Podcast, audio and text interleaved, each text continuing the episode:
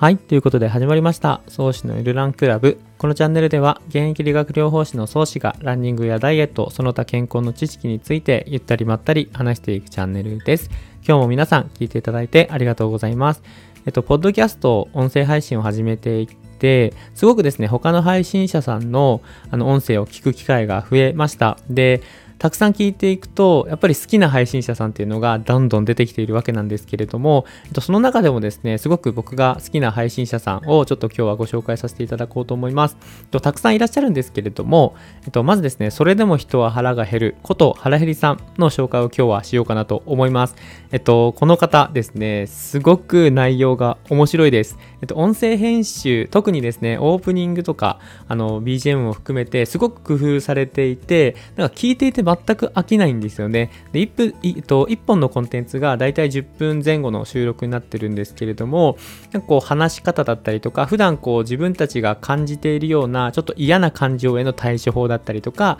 人間関係でトラブルになったらこういう考え方をすればいいよとか、ああいう時のあの感情をこう解説するみたいな、整理するみたいな、そういうこう話があって、なんか聞いていて、うわ、めっちゃわかるな、みたいな感じの収録が多いので、すごくですね、中毒になっています。僕ですね、通勤中、あとはまあなんかしながらとか、こう家で掃除しながらとか、いろいろなんか場面でですね、ながら聞きさせていただいてるんですけれども、何回も聞いたり、なんかまだ新しいエピソード出ないのかななんて待っている自分がいたり、過去回を振り返って、あ、これ良かったなってこう振り返ってる自分がいたりと、非常にですね、こう、中毒性の高い音声なので、ぜひぜひ皆さんチェックしてみてください。一応概要欄にチャンネルと Twitter 貼っておきますので、あの気になる方はですね、見てみてください。ということで今日もお話しするんですけれども、今日はですね、関節の緩さについてお話ししていきます。で、特に女性の方で、例えば腰痛持ちとかの方でストレッチが大事でストレッチをたくさん頑張るんだけれども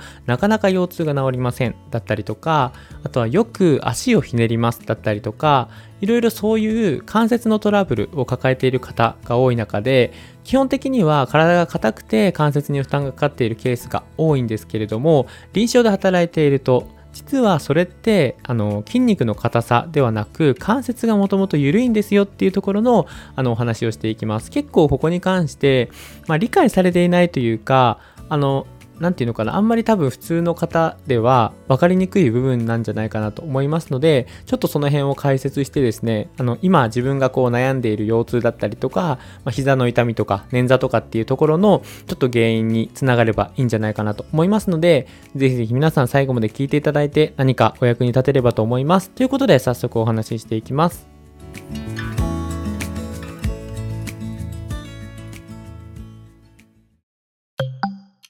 はい。ということで、今日はですね、関節のゆるさのお話なんですけれども、えっと、怪我をするときっていうのは、基本的に体が硬くて怪我をするケースっていうのが、まあ一般的に言われていることなんですけれども、実は関節が緩くて怪我をしているケースもあったりします。いわゆる体が硬すぎるのも問題なんですけれども、体が柔らかすぎる、関節が緩すぎるっていうのも問題になってきます。で、結構関節が緩くて怪我につながっているケースっていうのは、まあ、気づきにくくて結構大きな怪我にもつながりやすかったりしますので、しっかりとま今回ちょっとでも学んでいただいて、なんか自分のその怪我とかのね、あの原因の追求になればいいなと思っております。まあ、ただですね、まあ、こういう診断とかをつけるようなお話ではないので、まあ、その理学療法士の一意見として聞いていただければと思うんですけれども、まあ、体が柔らかいって一概に言ったとしても、それは筋肉が柔らかいのか、関節が緩いのか、ここはしっかりと区別して、あの、覚えておく必要があります。で、理学療法士として現場で働いていても、関節弛緩性テストっていうものを行います。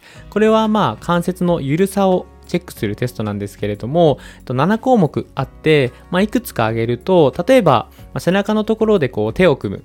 肩を後ろに手を回して手を組むっていうあの動作をま両方できるかどうか、あとは肘が伸びすぎてないかどうか、膝が伸びすぎてないかどうかっていうような感じで、まあ、いわゆるその関節の緩さをチェックする項目が7つあって、実は3点以上で、まあ、関節弛緩性がありと判定されます。で、この点数が高ければ高いほど、まあ、関節が緩いですよっていう指標になってくるんですけれども、まあその特に若い女の子とかで新体操してる子とかバスケしてる子も含めて、まあ、スポーツしてる子全般に結構その関節が緩い子っていうのはま少なくないんですよね。でこういう子には、まあ、ストレッチはもちろん大切なんですよ。筋肉柔らかいのは大事なんですけれども、まあ、それで関節が緩い上に筋肉を緩めてしまうとよりね緩さがこう助長されてしまいますので、まあ、大きな怪我につながりかねないとでしっかりその関節弛緩性テストを行ってちょっと緩いなっていうのを感じたら少しその関節自体に刺激を上げ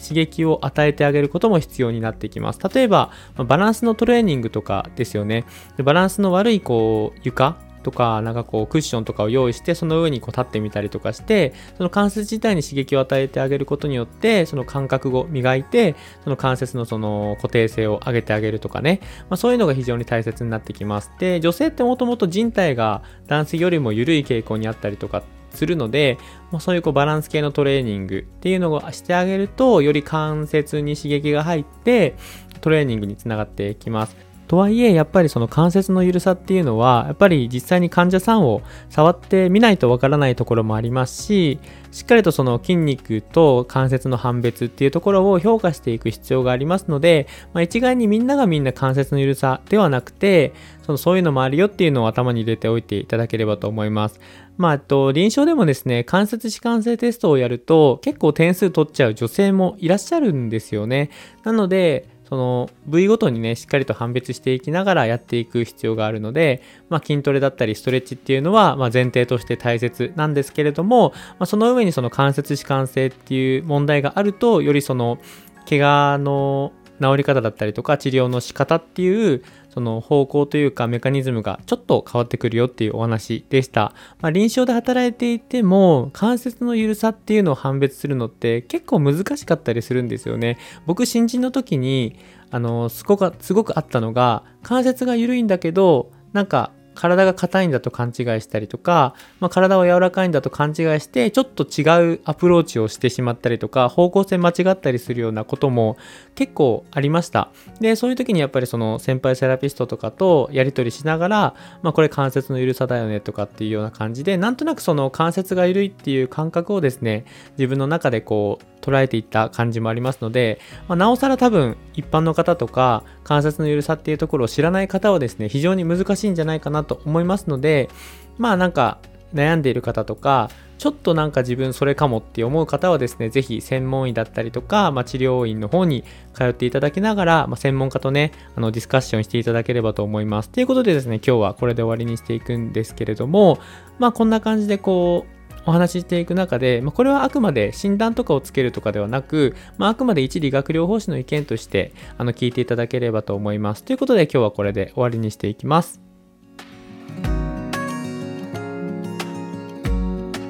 はい、ということでですね、まあ今日の情報がですね、少しでも役に立てればと思います。で、ゆるランクラブではですね、皆様からのお便りをどしどし募集中です。えっと、概要欄、あとはプロフィール欄にある応募フォーム URL からどしどし送っていただければと思います。ラジオの感想、あとはお体のお悩み、の、創始に聞きたいこと、何でも大丈夫ですので、気軽にどしどしご応募ください。ということで、これで終わりにします。最後まで聞いていただいて本当にありがとうございました。それではまた次の配信でお会いしましょう。さよなら。